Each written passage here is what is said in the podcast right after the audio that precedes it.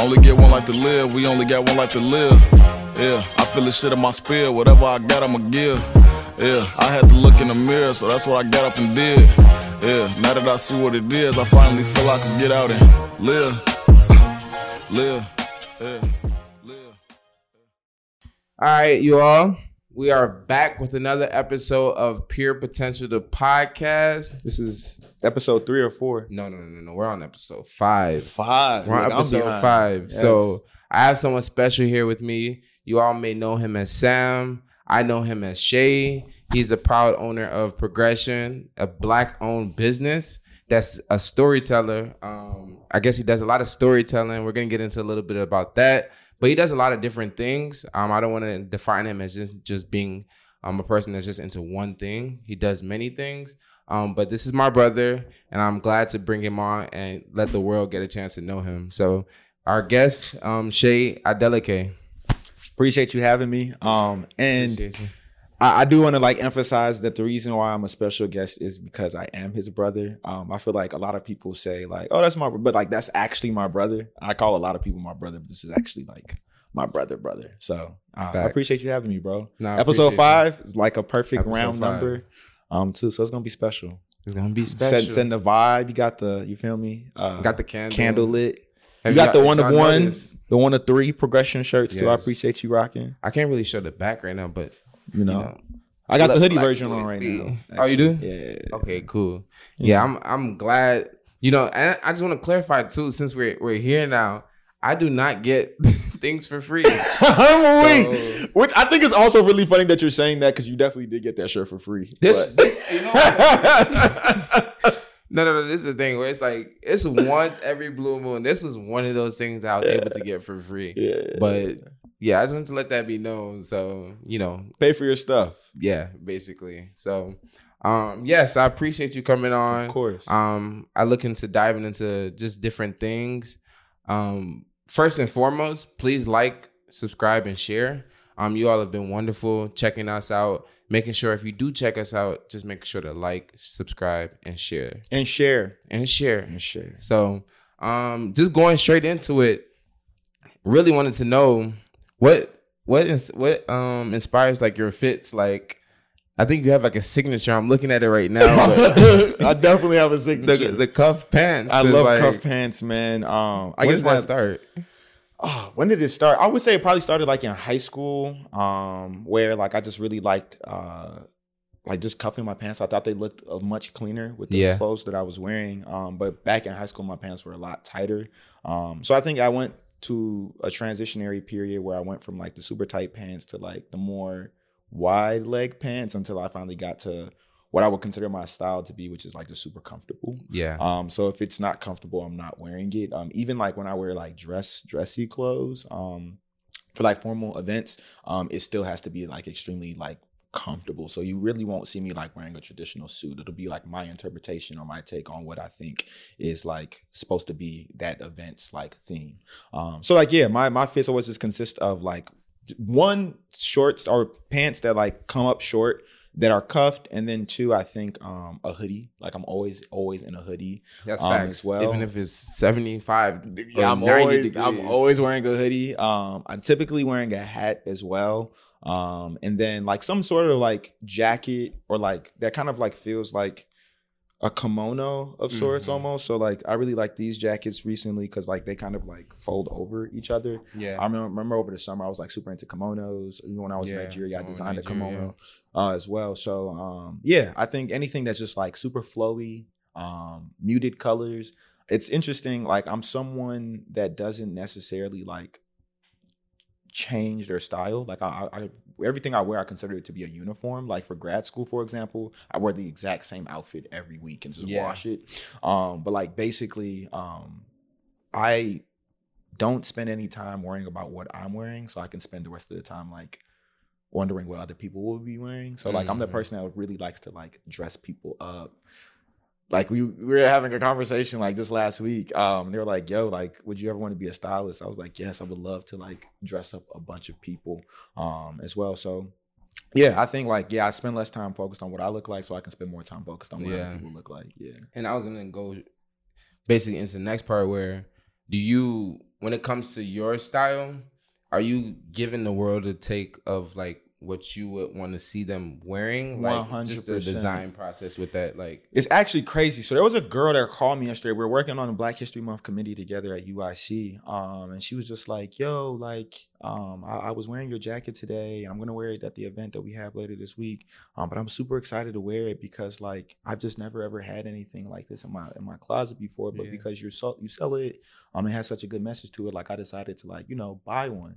Um, so like, yeah, I think I've made a like decision or I noticed something a long time ago um, where it's like a lot of my homies really enjoy um, the, the clothes that I wear, Mhm. um, but they don't always necessarily know where to get it from um, or even know that it's an option for them to wear it.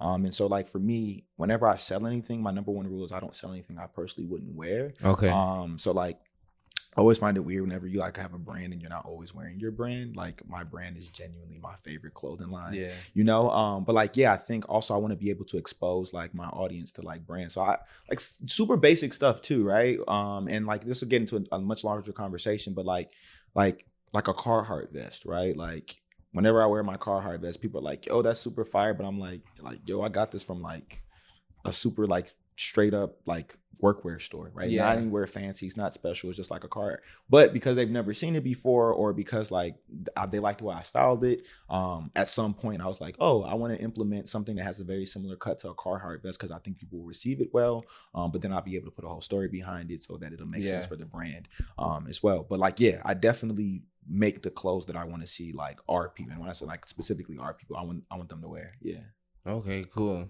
Are we gonna ever see that come into like fruition with other things like maybe shoes or you know just other pieces Yeah. that are, are also a part of like you know clothing or even seeing your designs in other things outside of clothing? Yeah, um, I hope that's the goal. You know Yeah. what I'm trying to say? I think to like to the original point though, I think um I am super like interested in being able to like design more than just a t-shirt for sure. And I think I'm working on a thesis project for my final year of uh, grad school that I actually get a chance to do that. Mhm. Um, so you know, when I went to Nigeria last year, um, I was down there with mom, and we just pretty much was able to lock in and like design a bunch of like jackets. You've seen the entire collection, so I'm super excited to like roll that out because no one will be expecting it as like a progression release. Um, but it does kind of hopefully foreshadow to what the future is. Um, because I genuinely love making clothes like Yeah. so much. Like I'll finish a collection for someone, or I'll finish a collection for myself. And like, you know, I'll literally be like, yo, I'm so good at this. you know what I'm Yeah. saying? Like I really am passionate and I love it so much. Um, so like I think I want to be able to like, yeah, uh continue making clothes and doing it full time and like potentially like either being a part of a fashion house or starting my own fashion house as Mhm. well. So like, you know, shout out to like Pharrell and like Kid yeah. Super, you know, and Virgil, but like Yeah. that's the goal for me right is um like being able to like go into these spaces especially these spaces that have profited so much from black culture um and being able to come into those spaces and recontextualize the work that they've made in the actual context it's supposed to exist in right Yeah. you think of like the collaboration of like Dapper Dan and Gucci, right? And how like Dapper Dan like would take you know fake Gucci prints or like actual Gucci bags and like cut them up and like come up with these whole new silhouettes that Gucci then Gucci in turn would actually lean into that. So it's like being able to be like, yo, I want to work with like Louis Vuitton and like go into their history, see where they pulled references from black people and actually take that same reference but recontextualize it with black people in mind. Um and then to your other point yeah do i want to make other stuff? Definitely. Um i'm super passionate about like making home home furniture. Like i really want to do some home good stuff at some point.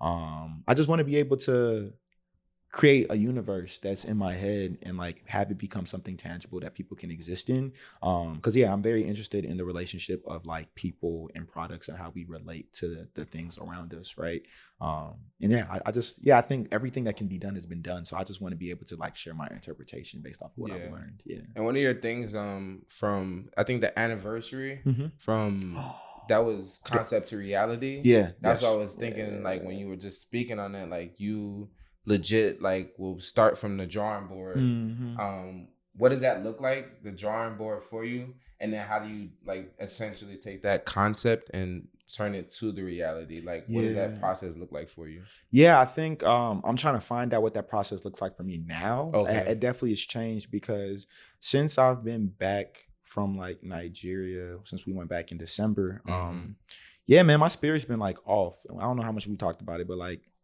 I just been going through like a lot of things um, where like my spirit is so physical, like so exhausted, it makes me like emotionally exhausted, which then Mhm. makes me physically exhausted to the point where it's like, if all I can do that day is like take my shower, then like that's a W. So like I think Mhm. like I've been trying to figure out what the process looks like for me now so I can get work done. Cause like it's weird. I'm in a really weird place right now where it's like it's February and I know what I was doing January 1st of 2022 Mhm. versus like what I'm what I've gotten accomplished so far in February 2023. So I'm definitely working, but I'm definitely not working as fast as I would like to. Um, I do know my life has picked up significantly more since then, um, as well. So I, I am trying to give myself some level of grace. But I think originally how things would start off is um, I would have an idea, I would go to my computer, I would sketch it out, and then I would get a sample. And I think I always tell people whenever you're working on any, anything, and, and even I've been trying to get myself to remember that, like, if if all else fails, if you can work on a project and make it real for yourself, that sometimes is enough to put the battery in your back to keep going. So, like, what I used to do is whenever I had an idea, if I can't get it all printed all at once, I would go on this website called uberprints.com. Mhm. I would upload my design on there and I would just order a t-shirt so I would be able to see what the physical Yeah. sample looked like. They And sometimes like when that came in the mail, I was like, okay, I'm tweaking. The world definitely needs to see this shirt. Yeah. It's one thing to see the completed project on the computer, but it's another thing to actually see it in the world and touch it Mhm. and then wear it and then have it on you and then it's like, yo, fuck with it. You know what I'm trying to say? Just saying all this type of stuff. So I think that like that's probably what I need to get back to, man. Cause I I you know, I think a lot of bad things obviously happened during 2020 with the pandemic and George Yeah. Floyd and all that type of stuff. But I think also like it was a time of solitude for me where like I literally had nothing to do other than like what I was passionate about. Mhm. Um, and I think that that's what I need is I want to get back to like who I was in 2020. I, I look at some of the projects that we was doing, right? Because you was there Yeah. taking pictures of everything. You know what I'm trying to say? You are the documentarian. And I was Yeah. actually getting really emotional about that the other day too. Um, when I was thinking about you in relation to what we did um for Thanksgiving and stuff like that. But I was like, yo, like I guess the point I'm trying to make is everyone has a talent, right? Everyone has a gift. And I think that like you have to be able to understand that like you are doing the world a disservice if you're not like being diligent and executing on all your ideas. And so whatever that looks like Yeah. for you, you have to figure that out. But for me, it always was like taking the samples and then seeing it in the real world. And I think another thing too is like once again adding the context to it as well so that it's like when i when i'm able to be like yo like yeah i could design a t-shirt but if i have a whole t-shirt and i'm able to develop the concept around it then like i can help put my brother on like with having him Mhm. photograph it and so on and so forth um i can help put my homie on who wants to be a model and like so on and so forth so i think like it's also just realizing that like your talents and your gifts have the ability to uh bless other people um or at least let other people find out their own talents and gifts through like some of the things that you're working on and so it's like yeah I don't know. Sometimes God is funny in an interesting Yeah. way, and I think like this conversation definitely is going to be the battery in my backpack. I'm like, let Yeah. me get all this, let me get all this stuff together, man. So I appreciate you asking me that. No, facts. And then um really just starting, you know, I want to come back to a few points. We'll come back to the part about Nigeria, what you were doing out there Yeah. specifically. But um starting first before even progression, what was like your first designs that you were playing around with? Like, yeah. Um, I, I I've been thinking about this a lot intensely too. You Yeah. remember growing up, I used to draw all A the lot, time. yeah. I don't know why I stopped drawing. Oh, it hurts because like I'll try to draw now, and it's so bad. Um, but I, you know, I used to draw all the time as a Yeah. short. Um, so I have to find it. It's somewhere in my room. Um, but basically, Shark. Shark. I'm happy you remember. So I had this brand that wasn't a brand. Uh, called Shark Clothing. It's like dated 2010 and everything, but it Yep. was super ins- inspired by streetwear. I am happy I did find it though, because even though I might not be able to find the original sketches, I do know what it looks like. Yeah. Um, and my goal is one day is to like actually print out a shark, you know, shark Just- brand. yeah, just just just to do it. cause, you know what I'm trying to say. Yeah. But um, yeah, I, I guess the way I started was um, yeah, as a shorty. Um, remember, uh, my love. I don't love telling the story, but I, I always reference the story. Um, super bullied in eighth grade, um, Yeah. or seventh grade specifically, seventh or eighth grade. I can't even remember now. But basically, what ends up happening is um, they're having like an award ceremony, and I win a bunch of awards. and I come up to school with like the ugliest outfit like ever. And I have a pair of Jordan ones, low top or mid tops, um, the old love from the Oh, old love, new pack, love, yeah. and it genuinely had a hole in the bottom of it. Mm. And mom basically was like, we take we was taking pictures, and she was like, I can't have my son out here winning all these awards and like looking like this. So she legitimately took us to the mall, like Yeah. right after the ceremony, River Oaks, and was like, "Yo, you could buy whatever shoe you like, want yeah, on, on, on this." day. And it was like on whatever, like I think it was like on a like a hundred fifty dollar budget or something like that. Mhm. And you know who I and I think you know you made me realize this too. Um, where like, but you know who I am, where it's like I'm not always about like getting what's trendy. Mhm. I'm about making a cookie stretch. yeah. So what I did was Got like I, ended up like three, pairs because I was like, I remember. going straight to the sales rack and I'm Yep. finding all of the fire stuff that Yeah. no one else wanted because they ain't got eyes, Yep. and I'm gonna buy all of it. And so like that's what eventually started everything because then from there it was a website Dr. J's. You remember Oh Dr. my J's? you put it on low time and and just even these small references, right? Where Yeah. it's like you you literally like we had to Jimmy shop because we was we, like you know we were we ain't had you know we wasn't terribly broke, Yeah. but we also like wasn't didn't have Let's like make that. stuff stretch. Yeah, so Let's it's like, but once again, like whenever I was anywhere, it made me figure out how do I do the best I can with the little I have. have.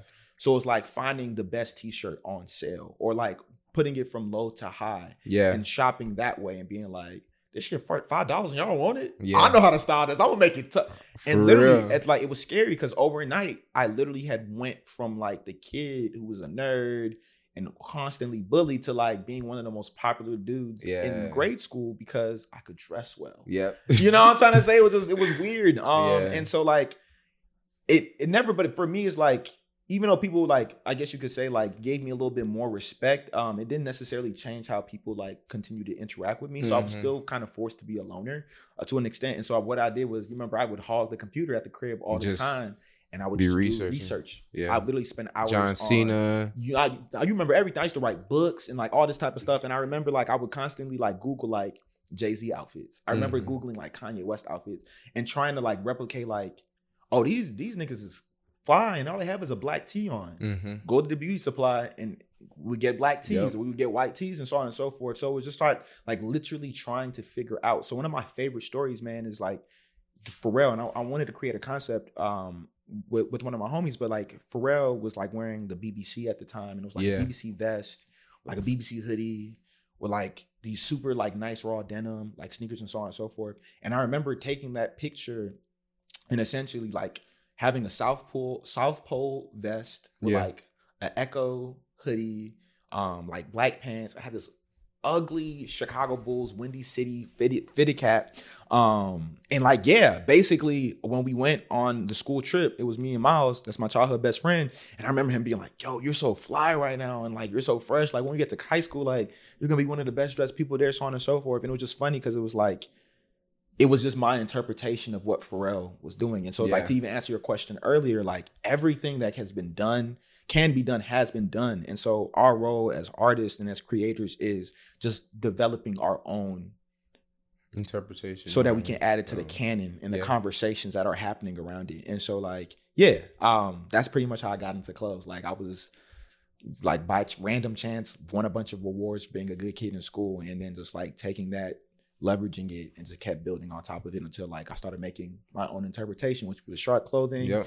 Uh, I walked away from the clothing thing for a little bit just because I thought I was going to medical school. I thought I was going to But even rapping, you was Oh, yeah, I was a rapper. Yo, that. I rapped. I did. I definitely used to rap. Um, yes, man. Uh, shout out Gentry and Femdot. Fem, yep. yeah, you know what I'm trying to say. I Um, remember y'all. Yeah, so we would like, yeah. So, so And Malik, Kid- Kid, Kid Will. Will. yeah. So like, Yep. I just remember like, yeah. So like, that's another thing is um, just allowing all of the um things that I did do as a shorty though come together. yeah. Um, and I, I really genuinely appreciate you introducing introducing me as a storyteller because that is what I tell people I Yeah. am primarily. But like like you said, I remember I would be on Wikipedia learning about like John Cena and like literally making like biography books about him, right? So that Mhm. was the writing being established. I used to draw, so that was the design being established. I used to rap, so that was like the storytelling yeah. um, being established, and once again, some more of the writing. And so, like, it's interesting to see progression become this hub for me to write what I want, uh, to design what I want, to draw what I want, um, to like pretty much develop whatever I want. Um, that all relies on the past lessons I've learned in my life. Um, so, like, yeah, I rap for a little bit. Uh, graduated from uh, high school. My mom was like, "I hope you ain't really trying to be a rapper for real." Yeah. So from rap, I had learned about uh, spoken word. So when I got to college, the URC, I ended up doing a bunch of spoken word stuff.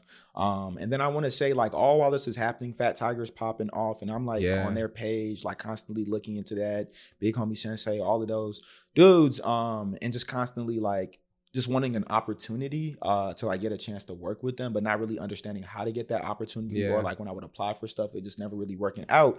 Um, so I just remember like being in my homegirl's room and like designing like my first t-shirt like um that i couldn't end up getting printed but then um i guess long story less long i ended up like developing like pwtk um which was like Progression with the crown. yeah which was like the original name of the brand um and like printing that out um and i remember the day it came in the mail you was in the kitchen with me and you was like yo that shit kind of decent can i have it and i was like I just got someone to like make my. I always tell people, man, like it's it's easy to make nice clothes, right? The hard part is getting people to buy it, Yeah. you know, or like want it.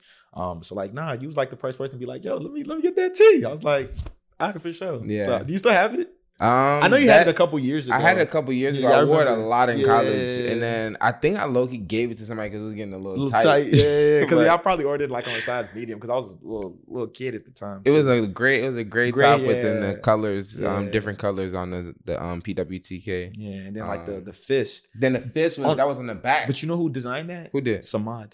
Wow. So Shout out a- Samad, bro, So Samad is a friend of ours that we went to school with in Nigeria. that That's crazy. Was able to reconnect when we went back. That was that was tough. No, that was circle. definitely yeah, that was Yeah. definitely tough.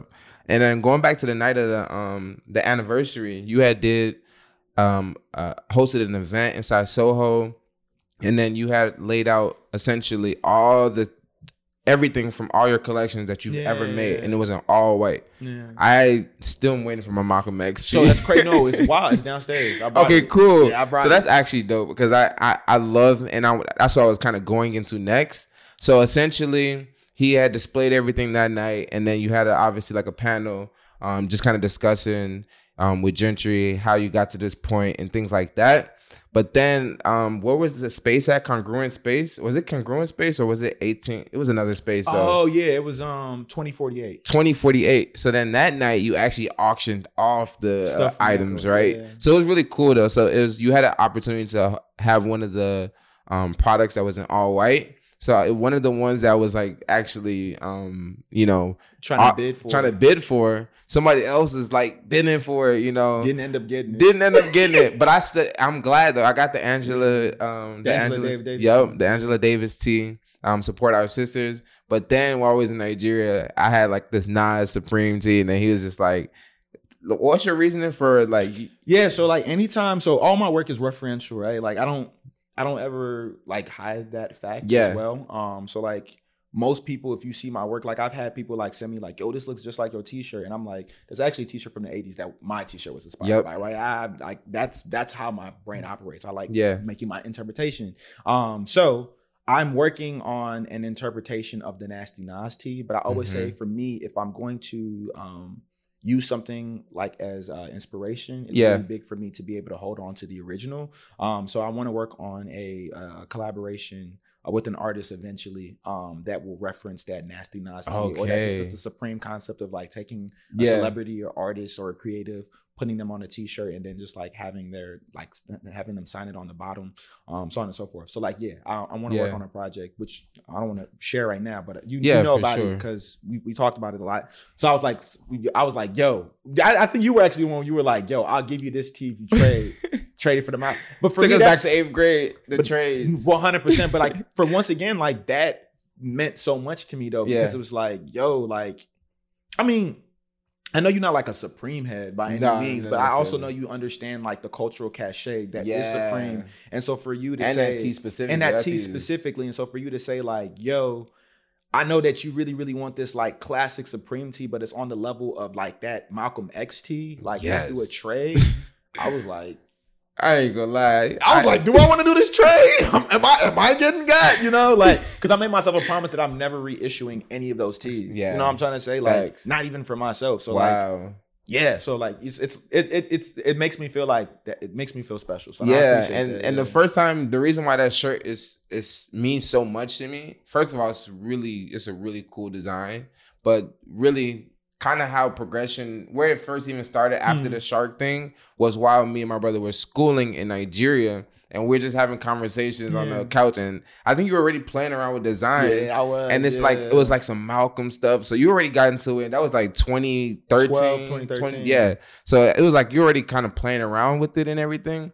But then I was like, hey, like that's cool. And it was like you were working like on a jersey or something. yes. So then it was like that. X on the back. I'm like, bro, that uh, Yeah, X on the back would be crazy. Because I remember, like- yeah, I wanted to do like a series of like um Black History Mhm. legend jerseys, Yeah. or whatever. And instead of using a number for Malcolm X, I was going to use the Roman. It was going to be an X on the back, so it was going to be a double entendre with Yup. Roman for ten.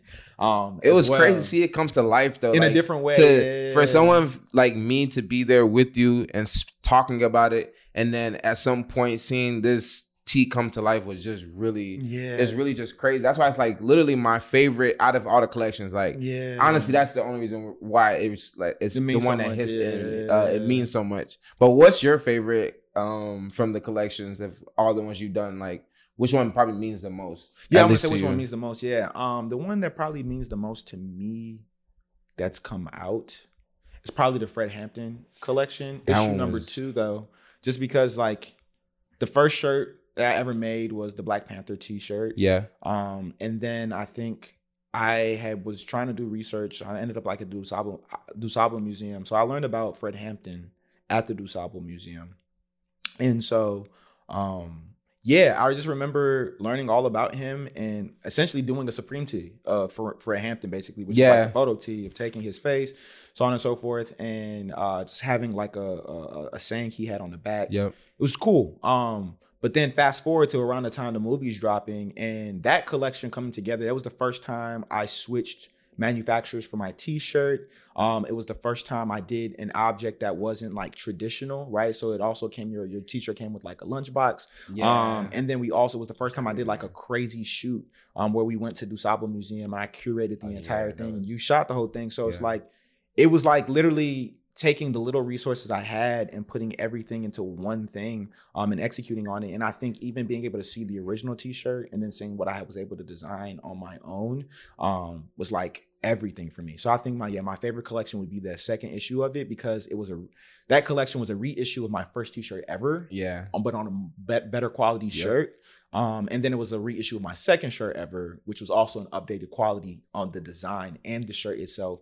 And it was like the care package that had came with like um the lunchbox and the tote bag. Um and like even it was like redacted. Uh the thank you card was redacted to feel like an Yeah. FBI. So it was just like Yeah, I was, was just being a nerd. It was like, yeah, I was just able to be a nerd um and just have a bunch of fun, man. Like I always tell people like progression is for people who appreciate streetwear Mm-hmm. um and like to nerd out about black culture. If you're Mhm. either one of those people, you're gonna love the brand, and if you're both of those people, you're gonna flip out. you know, like you're gonna be me.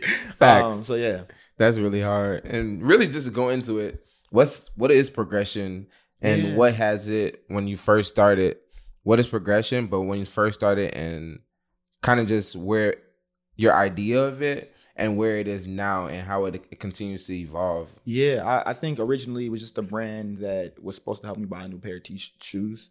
I remember like I made my first shirt, um, and I was like, you know, I made a little bit of money. I, I sold like 40 shirts, and I was like, oh, like this be enough to give me some Jordans. Uh, and I just remember like one of my homegirls was like, yo, so when, when's the next drop? Like I, I ain't get there, and I was Mm. like, y'all want y'all want more. Um, so it, it was cool to see it go from just me playing around, just fulfilling my childhood dream of always having a brand, into like being able to um create opportunities for other people. So like with the scholarship um that I was able to give out, it was about community and giving back. And so I think that somewhere along the way, like the brand um started for me to grow to the level where like I couldn't do as many niche things um because like so many people are just like yo you got something special um you need to figure out how to like make money off of it. Yeah. um and so like yeah i think for me it was just like being focused on numbers for a while how many followers do i have so on and so forth how many people are buying all that type of stuff. And i think by the time i ended with the five year anniversary, I finally was able to return back to myself in a way and say like okay the brand for the last five years has been about creating community through clothing um, Mhm. but when i started the brand i was also trying to liberate the black community and i think that like during the pandemic i realized that no matter how many t-shirts i sold black people were still going to end up dying and being marginalized and so for me the next five years is about recognizing the nuances of life and being able to just do what i can um, with what I what, what I have and the resources that I have, Okay. and more specifically, being able to re-evaluate Black culture and pick out my favorite moments from it, um, and package it in a way that people from our community can like be like, hmm, like I didn't realize that this moment that seemed so insignificant to me could actually have so much impact. Like I like I said, I always reference like the the granny's house shoot that Yeah. we had did where it's just like how many of us like genuinely do take for granted you know i know holidays together for everybody might not always be perfect but like those moments when they are really good like how many of us take the time not to necessarily like be there because obviously we are but take the time to actually take a step back and say like yo like this is black culture. This is our culture. Let me sit back and actually like savor this for a moment. And i think like what we did together was like very very like it captured it super well Yeah. from like because we i mean like and people don't understand like we were intentional with the lighting. You know what i'm trying to say? Like it was supposed to feel like Yep. christmas or you know thanksgiving Warm and warm yeah. like in the 90s you know what we grew up with Yep. um, and so I think when I look forward to the next five years of the brand, it's pretty much leaning into what we had did the first five years, but doing it more intentionally. And when I say that, I mean this. Um, there's so much more power when you're able to define the actions that you're doing. And I think that that's what I mean when I say like I want to be doing that for the next five years. So it's like I didn't know that I wasn't going to be able to like liberate the black community through a t-shirt, right? But once I finally said it out loud to myself, I realized that my product isn't a t-shirt, my product is community. And so with every collection I drop, there has to be a community aspect. If there's no community aspect, then I shouldn't be making it because at the end of the day, um, there's a bunch of brands that like put amazing slogans on a t-shirt. Yeah. Um, but I don't want anyone to ever feel like that's all it ever is, right? It's an Mhm. amazing word or amazing phrase on a t-shirt, right? It's like, are you actually putting money in people's pockets the way you were when you were a small brand? Um, are you still doing pop-ups the way you were when you were a small brand, right? I think the bigger the brands get, the less um personable they feel um, Yeah. and the more of a giant it feels and i don't ever want the brand to ever be i don't want anyone to ever question like oh he just making black men are the future t-shirts because like he know that's gonna be an automatic check or he making let Mhm. black boys be right it's like so like one of the projects i'm working on is like it has to have a scholarship right actually i think there is some level of scholarship or free services that will be implemented in every project that I have. And it happens so naturally, like it doesn't have to be forced, right? Like, and I think that that's the most fun part about it for me is like, I'm able to do all the original ideas I had with the brand when I was just dreaming because I have the budget for it now, or I have the access and the resources to people who believe in me to help me execute on it as well. And so that's what the next future of the brand looks like. It looks like community, right? Yeah. Like it, it looks like less about less focus on the t-shirts and more focus on the community. Yeah. Yeah. You went to Atlanta twice now, right? No.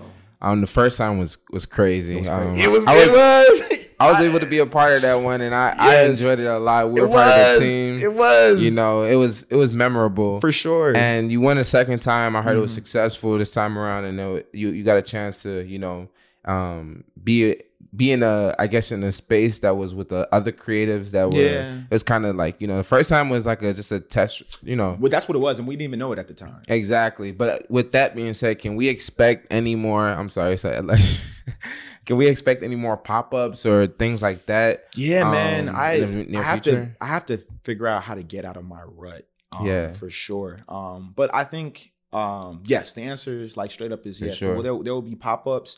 I want to do a pop up here in Chicago, Mm. but for whatever reason, it just seems easier to do stuff out of town yeah. right now, which is weird because there was a time where it was hard to do anything out of town. Um, so to answer your question, technically, I'm doing a pop up right after I get up out of here. Um, Yeah. I'll be at UIC. Um, typically, those type of events, I'm just always low key at, just kind of just selling on the side. But I got a really cool opportunity to go to Cornell University. Oh, that's Um, dope. so that's happening. Um, and so I'll be showcasing my thesis work. So to kind of get into that a little bit more, um, I was having a conversation about can you decolonize space through fashion? Um, Mm. and so that question came up to me after I was doing some work and reading around this art. Nigerian artist, her name is Bubu, um, and it's crazy because I actually met Bubu when I was in Nigeria, Yeah. and if I didn't get this book from Gentry that he gifted to me right before I left, I wouldn't have learned about her. And I read about her on my first night when I was in Nigeria. Ask me when I met her. The very next day. No, I met her on Gentry's birthday. Oh, wow. Isn't that like crazy? Full yeah, circle. Full circle. Um, and so like yeah, met her, and essentially what ends up happening is um she kind of puts me on game, but she's the first one to act, like like make me think about clothes in that way. Um, and so when I was in Nigeria, I spent the rest of my time once again figuring out how have I shown up decolonizing space through fashion, right? And so when you take this for example, right? Mm-hmm. This is one of my this is probably a really perfect example um this is a ma like liner jacket right this is Yeah. typically used for like people who are in the war or Mhm. like people who like are pilots and so on and so people in the military right um so anyone who knows like looks at this is like this is basically like a military jacket um but on the back of this jacket it says black women are the future Mm-hmm. and so it's pretty much taking what they gave us, right? This is like an American product. This is like American style, right? This is what people will com- consider Americana style. Yeah. I take that Americana style and I flip it to make it tell the story that I want to, right? So I'm almost recontextualizing it. And so I'm decolonizing space by one, having a strong message whenever you walk into a room that makes people question the authority in that space, but also in a very literal way, I'm taking the garments that they our oppressors gave us Yeah. and saying I'm going to do what I want with it rather than just putting it on and simply assimilating. Yeah. Um, and so what I ended up doing when I was in Nigeria was I took my favorite Americana piece ever, which is like the Carhartt work jacket. I retooled the the the the um what's the word I'm looking for the the pattern for it um and essentially I was able to reconstruct all of those patterns um and and make my own like Prgrssn like handmade from scratch jackets Yeah. that reference like our material and so it's literally taking a product that I normally enjoy and making it my own so much that I took that shape that silhouette that super familiar silhouette and replaced it with something that was more familiar to our culture, which is Yeah. the Ankara print. Um, and so like, yeah, I think like I'm going to be able to. So, so I say all that to say I'm going to um, Cornell to do a fashion show um, and like be able to like showcase this brand for the first time and a new look of the brand. Um, and it's all working together um, for a thesis that I'm working on, which will then answer that question or at least attempt to answer the question. Because I, I hope people, you know, see it and be like, all you did was like take a Carhartt jacket and flipped it. Like, is that really decolonizing Mhm. space? Um, but that's how they say you have a good thesis, right? Is when you can bring something up um, and it doesn't answer the question, it just adds more um context or or more evidence to the conversation that's Yeah. happening and so once again it goes back to what we we're talking about which is if y'all don't remember anything from this conversation with me and you is everything that can be done has already been done the most Yeah. important thing is your interpretation um and so like this collection is so important to me because i wrote a 4000 word essay about how black people over time have literally used fashion to decolonize space from like the slave wear that they had and being able to take those like random cuts and, and tears and quilt them all back together um, to like in the 60s with the civil rights movement using respectability politics and wearing suits so when they were hosed down people around the world would be like why are all these well-to-do people being hosed down? To be able to use like um, in the 70s and 80s with the black power movement black panther party the leather jackets the froze Yeah. all that type of stuff to then transitioning to the 90s you think of like a different world the africana you have people you know wearing like the dashikis and so on and so forth to like the current time where you have a lot of like protest t-shirts, right? Not even just mine. Um, you have people like making t-shirts that like why be a homophobe, like you know that one. Yeah. So like that's the current era that we're in with it. But like from my research, you can see even from this quick spiel, like Yeah. people have always used fashion to decolonize space. That's crazy. Um, and so I've just created a bunch of items that is my interpretation of that. And so I'm super excited to go out there, get pictures done. My homie wants to create like a film out of it as well, potentially. Um, so yeah, it should be fun. Yeah. Wow. And this is you're in your final year now. Oh, and final uh, semester. Yeah. Doing couple more months. final semester, right? You know what's crazy, bro? You know I got a job. Oh, word. So you remember how? And once again, this is gonna be Yeah. more to having this conversation. But you remember like the day uh, you were doing the whole on, set in Nigeria, you know, I was doing the stuff for classes, and you was like, bro, like if you got it, just pay it off, and da da da da. da.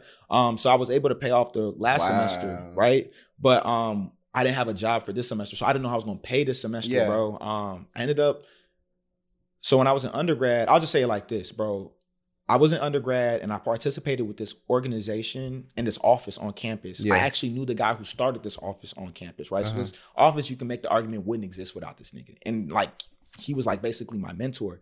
Um, I sent my resume into a bunch of places. Um, and this lady gets back to me and she's like, Yo, I like your resume, but it looks more like for graphic design. Can you write me a cover letter so I know you're actually qualified for this job? So I'm writing her the cover letter. It comes, it dawns on me. I'm reflecting on what to write in there, bro. Literally, the decisions I had made as a 22 year old or Mhm. 21 year old had literally become the reason that I am able to pay off school because I ended up getting the job. And in the interview and in my cover letter, I'm literally telling her like the reason why I'm qualified is because quite literally as an undergrad, I was participating in this program Yeah. and like participated on a level where I was on a first name basis with the guy who literally started this entire office in the first place. So I was just like, it's crazy. I always tell people the past, the present, and the future all happen at the same time. And that's this example is a perfect way of how that illustrates itself because and in the past, I was doing things that presently, you know, helped me pay for school Yeah. and then when it was the past it was the future at some point and so like it was just a really full circle moment to like have this job on campus where it's just like i mean you can make the argument that like if i didn't you know participate with this organization or this this club Mhm. when i was an undergrad un, un, unknowingly to myself at Yeah. that I might not be able to graduate because the day before school, like I was telling mom, I was like, "Yo, I'm not going back." She was like, "Boy, don't play with me." yeah. so yeah, I ended up getting a job on campus, but like, That's yeah, awesome. I'm in my final semester. Yeah. yeah. And what what have you taken from graphic design, um, specifically there, um, and have brought it into your um design process? Mhm. Or have you even taken anything from there, or do you feel like it's things that outside of it? I'm just curious. No, that's a great question. I think I always tell people this. First of all, don't go back to school unless you like have a very like specific reason to go back. Mhm. Um, but I will also say this: if you can go back to school off the strength of you just being able to afford it, Mhm. uh, you should 100% go back to school. And I, I say that to say like I'm I'm smart. Like I genuinely feel really really smart. The program did not teach me how to design, Mhm. um, but the program it taught me how to one research because it's UIC is still a research institution, even though I'm in art school. And then two, it also like it just put my work in front of a bunch of people who would have never ever been able to engage with it because I'm the only black kid in my program besides my homie Malcolm, um, and we don't have any black faculty and so on and so forth. So it just got me in a place of being able to like talk about my work in a very academic way to make it make sense for them Yeah. but then I was able to like take these really crazy large concepts and super like critical concepts that I was talking about in school, and then was able to um what's the word I'm looking for? Commercialize it and kind of implement it into Prgrssn. Okay. Um, so like I am very effective in getting across my ideas via Prgrssn because I went back to school. Um, and it allowed me to refine the way I think. So like for example, for my thesis, um, there's there's three components to it, right? And this is the secret, right? If you want to have a successful project in what you're doing with anything, this is if you do these three things, I can almost guarantee it'll work. And this is what grad schools taught me. And once again, Yeah. because I have the language for it, because I've reflected over it and I know what I was, I've always done this, but now I have the words behind it so I can exploit it and do it more intentionally now. Have the historical context. We can't, we don't have access to our ancestors anymore. So we can't talk to the past, but we can talk to the past by reading their stories and so on and so forth. So that's step one. After you do that, you you take that information, you synthesize it, and then you place it into your context and you create your own interpretation or output based off of what you just learned from the history, right? Okay. So that's your own art, right? Then the final portion that a lot of people don't understand um, or overlook is the community aspect. So for my thesis, when I asked the question of how am I decolonizing space through fashion, I did the research. So there's part one of my book will be about the historical significance with the paper and all that stuff. Part two will be the trip to Nigeria and all the work that I made. Mhm. Part three will be a series of interviews in which I talk to people and ask them about like their interpretation of it. But then there also will be a portion of the book where they'll be able to rip out pages and design their own T-shirt. So once again, now the user will be so one. There's now there's four users, right? User one is the past. User two is me. User three is the interviews that I'm doing in there. But then user four is the person who's actually taking the book that I made, and I'm not giving them the opportunity to create their own interpretation, right? Everyone just wants to be included. Everyone just wants to be seen, and so that's what I I've learned in grad school is if you want to do something, you need to have community involvement at always. And it's not that grad school told me that. It was just through all the working that I was doing in grad school that I realized that. Mhm. And I realized that that's how I want to work. Um, and so I think I view it as like a cheat code or, Yeah. or like just a reference guide of like, do you have the historical significance to prove that what you're saying is true? Do you have your own output to make something new? And then do you have the um the the the words from your community that lets us know that like you spoke to people before you put this out there to let them know Mhm. that like I see you. Yeah. Okay, so that's you created like a, your own frame. Yeah, so that's my frame. framework. That's my that's my cheat code that I gave y'all for free. Awesome. And then Nigeria, um, we had the chance to go back in December, but even before December, you had the opportunity to go back in the summer, Yeah. just you and mom. Um, so with that, you were specifically during that time in June. Mhm. Um, you went. You were. What was your your whole purpose behind that trip? Like the whole Yeah. intention behind it. I know part of it was the grad school part, Yeah. and it seems like everything that you're kind of doing in grad school still feeds into Prgrssn. Yeah. So was it those two things? Were they separate, or was it all kind of just one thing specifically for grad school? Like, no, I think for me, um, it was it was cause like, you know, Granny just died on on dad's side, Yeah. and um, that was like our last living ancestor, and I felt like you know, there's a there's a sacrifice or there's a trade off that we oftentimes don't talk about is first generation, which is like our parents come here to like give us a better opportunity for like life and resources and all that type of stuff, but at the same time, like they also don't like talk about how we don't have like close relationships with like friends and family.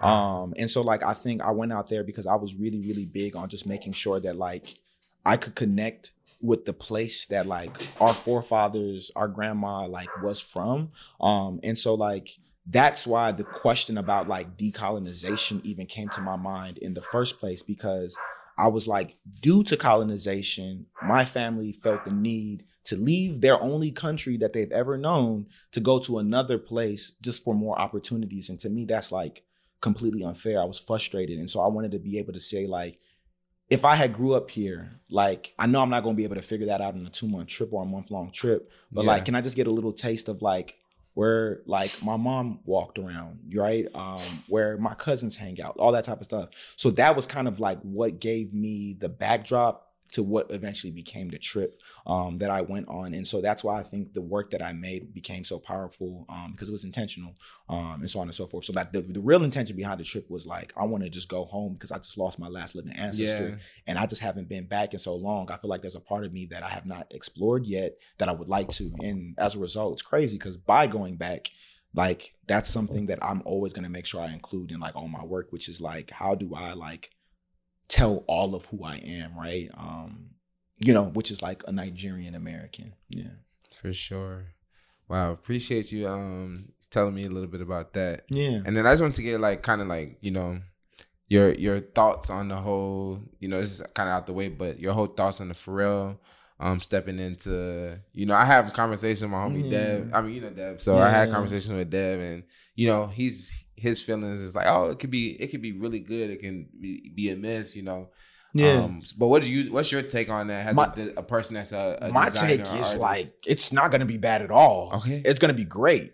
Um, but just because it's gonna be great don't mean it's good. yeah, I was disappointed that they gave the opportunity to a celebrity, a Mhm. multimillionaire celebrity. Um, it almost kind of felt like posturing and playing in our face because um, for folks who don't know, the original names that had rose to the surface were um, uh, ooh, I'm forgetting um one of them. What is the name of the sneaker? Um, they did a shoe. There's a like a there's two British women. Um, both of them are black actually. Wow. Um, one of them has a phenomenal uh, London-based brand. Uh, she did an Adidas collaboration where she redid the samba, her interpretation, which is nuts. Oh, it's gonna bother me until I find the name. So I'm gonna wait till the next question so I can Google it. Um, but essentially, yeah, it was those two women, and it was Telfar Clemens. Oh, Yeah. Wow. Um, so it was like it but kind they were intentional in the, trying to have someone black be in the space. Well, yeah, I, I, but I, that's that's not my, my. I guess my real issue with this was they went from Virgil to then naming three black actual designers. Yeah. two of them being women and one of them being queer.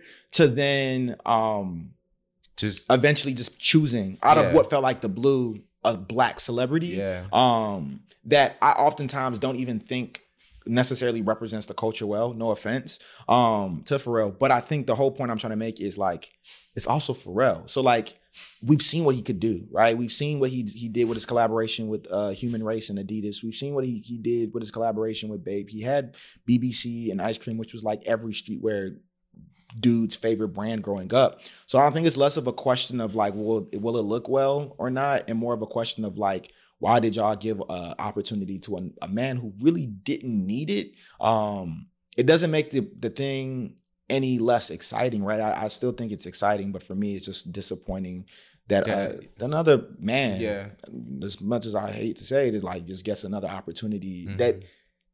I don't want to say he doesn't deserve it because once again, Pharrell has the resume to be there. sure. But like Pharrell also doesn't need an, another opportunity. That's what I'm saying. Pharrell Yeah. doesn't need another opportunity. Yeah. and one of Virgil's big things too was I think was for blacks to create opportunities. Yes. for others who had don't ha- have not had the opportunity yet. What would have been more crazy is if Pharrell was like, "Yo, I appreciate the look," Mm-hmm. and so KidSuper did a collection. He's the one who did the fall winter. in um, It would have been Paris. dope if Pharrell was like, "Yo." And maybe I'm wrong. Maybe he is still planning to do, it, but it would have been dope if Pharrell was like, "Yo, I appreciate the look. I actually know a black designer that would be able to benefit from this opportunity. Give him the position, or give her the position. Give them the position. But then let me just do a collection. Like let me just do the spring summer. Yeah, Let me do spring summer 24. Y'all announce the person after that, and we call it a day. yeah, That that's what should have been done. And and I only thought about that because of what you said. Virgil was big on that, right? Yeah. Like giving black people opportunities. And I think like Pharrell should have did that. Like, Yeah. Yeah. What you Yeah. what do you take away from someone like Virgil um during his time here and still um the things that he's left in his legacy like Yeah. you know what what has been huge for you um you know I think we've all taken stuff away Yeah. people who are not necessarily designers as well Yeah. um but him being as well as uh having you know immigrant parents and being um Ghanaian Mhm. and you know Rockford. So he, Rockford he from around you crib know? too. Yeah. So it's like what what what have you taken from him and you know kind of you still kind of like listen to or has you know shifted something in your own your own perspective, Yeah. your own life that you've implemented. Is there anything that you for sure. um taken away? Yeah, I think I always tell people, man, I didn't appreciate Virgil enough when he Mhm. was alive. Um, and when I say that, um, you know, like I never really studied Virgil that much um when he was alive. I think like especially I, it's a little tongue in cheek what he did, but like you remember when like like there was a thing to be like, uh, I'm gonna send you two Virgils because like he had donated like money and like during the like uh I remember that. pandemic and screenshot screenshotted people was making fun of him for it. Um so yeah, I, I wasn't like a the biggest fan of Virgil when he was alive, but I think also the thing about Virgil and a lot of creators is like you think what they're doing is gimmicky, or you think what they're doing is like just like trying stuff and throwing it at a wall. And so when you ask me like what did I learn from Virgil when he died, I obviously was upset when he died, right? Because it was super exciting that a black man was, an Yeah. African black man that was also like traditionally trained as an engineer and um architect, Yeah. right? You know what I'm trying to say? Like ended up becoming the first black man to be like the head of Louis Vuitton like men's wear. And um I think yeah, when I learned about who he was and like the way he thought and so on and so forth, I was like, "Oh, snap, like we literally lost like one of the most brilliant people to ever exist. And matter of fact, I don't like to use the word genius a lot. I like to use the word brilliant more, but to me, Virgil was genuine, genuinely a genius. Um, he has this rule that he calls two percent, where like he looks at an object and he changes it by 2%. Um, and when you understand that that was like a design choice that he made intentionally, it recontextualizes how you view the work, right? Yeah. So like there's this Louis Vuitton briefcase that they recently um, rolled out that is like at a slant, like a like Okay. a slant. And he literally changed the design by like 2%, right? He has a dress shirt that he made for his first Louis Vuitton shirt where he takes the collars and he snips them. Still is a collar, right? But he changed it by 2%. Yeah. And so when you see the hat that he had, people was making fun of him because he put all those holes in them. He changed it by 2%. Mm. You look at the off-white logo, which is the same logo for the Glasgow airport. Probably genuinely changed it by two percent. So that's what I'm saying. The dude was smart, right? So for you, if you don't study his work, it's like this nigga just putting a bunch of holes and stuff. That don't make sense. Mhm. But when you actually learn, like, oh, like this man could genuinely be in a computer changing stuff by 2%, or this man literally understands the concept of everything that has been done, can be done, has already been done. So what's my interpretation? For him, his interpretation was 2%. For me, my interpretation is blackifying everything, right? Like, how do we take an American icon and make it black and recontextualize it? So, like, I've been studying Virgil so much more since he's been dead. Um, than he was alive. And I the only thing I can say about Virgil is I wish I appreciated him more while he was living. And I wish I could have met Virgil while he was living. But I will also say that like he's just has so much great work. Um that like, yeah, the only person that like people like talk about that I'm like, yo, I aspire to be like that person is Virgil. So like Yeah. I, that's what I have to say about Virgil. Yeah. Wow. Well, I appreciate you hopping on. We talked Of about course. a lot, covered Yeah, a lot. bro. I feel like still so much we got. We yeah, can cover, but like no, we we'll be back. We'll be back for sure. I think. Um, yeah, the, the, we'll we'll also like talk about like like ways we, we can like develop some synergy. Um, Yeah. and so on and so forth uh, between there because I think that like also um, now that we're doing this, there actually could be space for you to participate in my thesis. Mm. Um, like I love that. like like being like in conversation. Yeah, because I haven't. I, I'll tell you about it offline too. But like, there's uh, I wanted my degree to feel like a community degree, right? Like I always tell people, I I didn't go back to school for myself. When I said go back, I mean this semester I was gonna drop out, right? Like Mhm. I think I, was, I was at that point where I was gonna drop out. Um, but like literally the conversation, you told me to go back. Mom told me to go back. Yeah. Everyone I spoke to was basically saying like, nigga, you're so close. Why wouldn't you just go back? So like, yeah, bro, like I, I genuinely want y'all to be a part of my thesis so much to the level where like your name is like part of the list of things that I submit. Um, so there's going to be uh, a part of my thesis, God willing, that if I complete it, um, it requires uh, a community space to be engaged. Um, well, I'm building a community space that I want to have engagement in. It'll be dope to have a live conversation or like a live podcast yeah, um, where we have this conversation like in front of people as well. Um, so like, yeah, we'll, we'll we'll talk about that more. for sure. yeah, I bro. love that. Yeah. so that's another episode with the um wonderful Shay. Um, yeah. Yeah, no, you cool. Um, with the wonderful Shay. Um, it was amazing having you on, and just even you know, we talked about certain things that I didn't really know about, but every time we talk, We- I know. I always feel like we just learned. I'm always gaining something and learning something new. So Yeah. yeah. I really appreciate those conversations. Of course. And um, And then let me just do the, the quick so. Like he said, my name is Shay. Um, I typically go by Olu. Um, and then you can find me on Instagram at PRGRSSN. Um, and then um, that's the same thing on Twitter. Um, and then the website is prgrssn.com. Um, we're doing a much better job of having stuff on stock in the website. okay, So go ahead and check stuff out. There probably is stuff on there now. Um, but I appreciate all the support we've had over the last five years, and I'm excited to grow with uh, the brand over the next five years with the people like you um, that I started it with too, man. So I also Yeah. want to give you your flowers and say like, thank you for being like a like a, a great brother, um, and generally someone who like fucks with the brand. You know what I'm trying to say? Like to the point where like you're constantly wearing it all the time, bro. Um, without me even having to ask you or beg. I've never had to beg you to like support me. So I really For appreciate sure. that, bro. It's Like love. it means it means a lot, bro. Like I'm literally here because of people like you, bro. So I love you, man. I appreciate it. No, I love you too, dog, Yeah. for sure. So yes, like, subscribe, and share. Share. I'm gonna say Like, one more thing on this thing because Also, that's the only yeah. thing. That's the only thing that that allows this thing to grow. You know, I always remind people like, yo, if you can't buy a T-shirt, send a link to a homie that can, right? So if you really enjoyed this episode of this podcast, um, literally send it to to someone that you know um, that you think could gain something from it. Um, the only way anything that anybody's working on can grow is by people sharing it. Um, and your first customers might not always be your final customers, but they're oftentimes your friends and your family. So True. please support this dude. He's doing something really, really positive. I see those clips of podcasts be going around and he's not talking about that stuff. So, you know, um, support him, support him, please. No facts, and I apologize for any of the noise in the background. You see, I'm making, like you said, making things work with what I have. Yeah. You know, studio comes soon at some point, but you know, working, making it work. So I really appreciate um you all sticking um sticking through and just hearing what we had to say.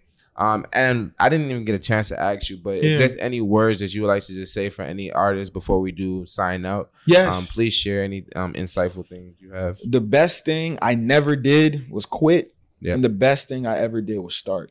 Okay, That's it. that's it. That's so it. that's it. We're out. Um, me and Shay Olu as another one signing out. Peace. Thank y'all. Yeah, I feel like a live, yeah, live, uh, live, uh, live, yeah.